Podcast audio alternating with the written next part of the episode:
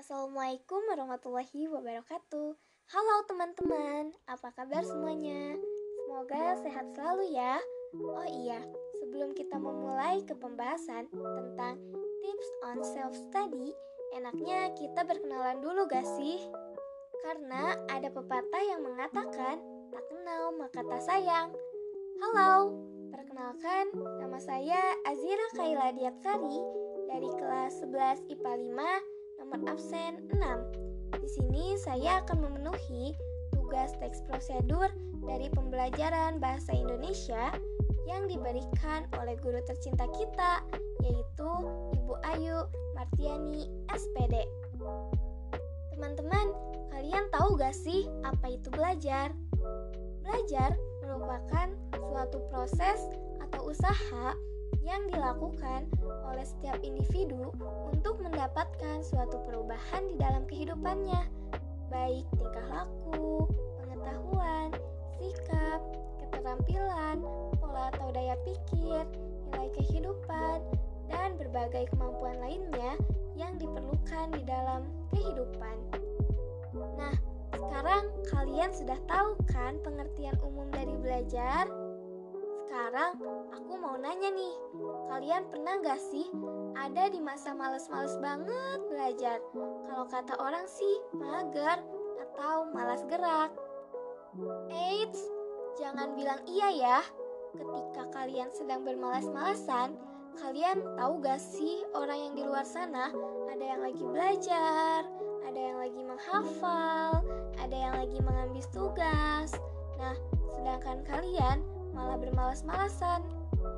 Nah, di sini saya akan memberikan beberapa tips belajar menyenangkan penangkal rasa malas kalian. Pertama, kita harus memiliki niat yang benar dalam belajar. Dengan kita memiliki niat itu, artinya kita ada kemauan dan kesungguhan untuk belajar. Selain itu, dengan kita memiliki niat yang benar dan tulus, Allah pasti akan memudahkan kita dalam mengerjakan sesuatu. Yang kedua, mencari waktu dan suasana yang tepat untuk belajar. Bisa di malam hari, sehabis sholat subuh, sepulang sekolah, ataupun setelah bangun tidur. Tentunya setiap pribadi pasti berbeda-beda waktu belajarnya. Selanjutnya, belajarlah dari sedikit demi sedikit dan bertahap mulai dari 10 menit, 30 menit, dan semakin meningkat. Sebab jika kita belajar sekaligus banyak, kasihan ke otak kita loh. Bukannya menangkap pelajaran, malah mendapatkan lelah dan penat saja. Mungkin ada sebagian orang yang sedang belajar sambil mendengarkan lagu-lagu. Dimulai dari lagu K-pop, Inggris, atau mungkin galau.